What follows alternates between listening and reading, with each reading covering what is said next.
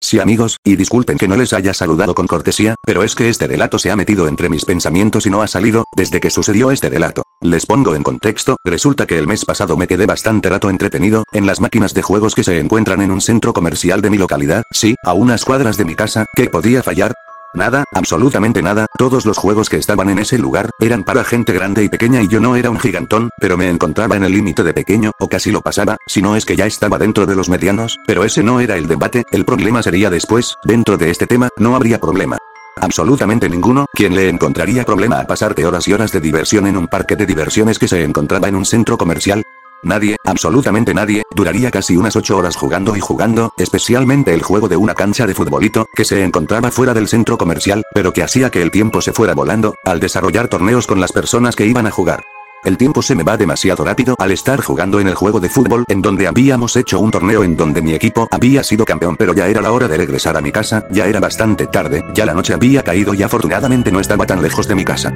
Salí, observé que el tiempo estaba más fresco, el aire estaba un poco fuerte y había una brisa bastante intermitente, que poco a poco mojaba mi cabello. ¿Dónde está el problema? Salí hacia una calle, que estaba bastante oscura, además, era una calle que no conocía, porque el camino en donde estaba, había un lodazal, como si estuviera lloviendo toda la tarde y no me arriesgaría a sufrir un accidente. ¡No! Inicio a escuchar gritos desesperados que me impiden seguir mi camino, salen aproximadamente cuatro perros bastante bravos que me inician a corretear a velocidades impresionantes, no permitiría que alguno de esos perros me pusieran siquiera un diente y medio en mi cuerpo, antes tenían que alcanzar la velocidad que yo alcanzaba a desarrollar a la hora de correr con adrenalina a tope. Siento un aliento caliente muy cerca de mi cuello, y traté de darle una bofetada, exactamente con mi manopla de fierro, pero antes de eso, me lancé hacia un callejón que estaba hacia abajo y el perro, no se pudo bajar y me liberé del perro ese que me mataría de un buen mordisco que me tronaría el cuello. Solo me quedó ver cómo esos perros salían disparados para un lugar cualquiera, eso no me importaba, a mí no me buscaban, yo ya no era su objetivo. Hola. ¿Qué estás haciendo aquí?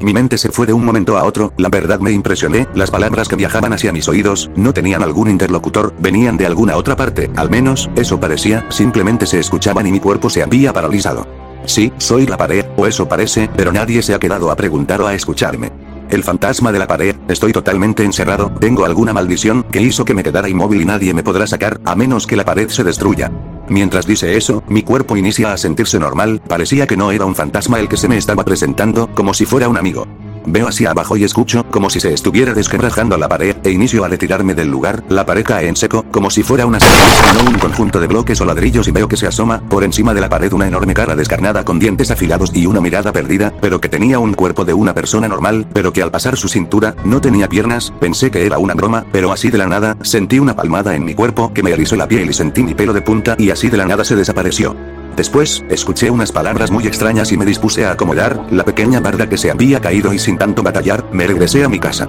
Si se preguntan cómo se rompió la pared, pues el fantasma utilizó mi energía para derribar la pared, después de batallar en subir la montaña de tierra que había bajado de un solo salto, llegué hacia arriba y me percaté que ese lugar ya no existía, parecía que se había desaparecido en mis ojos y me regresé a mi casa sin antes recordar una leyenda que se contaba del humano que había muerto corriendo y que sus últimas palabras fueron era una feria fantasma. Pero nadie le creía y la gente lo juzgó de loco y no quería morir y corrí hacia mi casa, con total atención y no perderme en otra dimensión,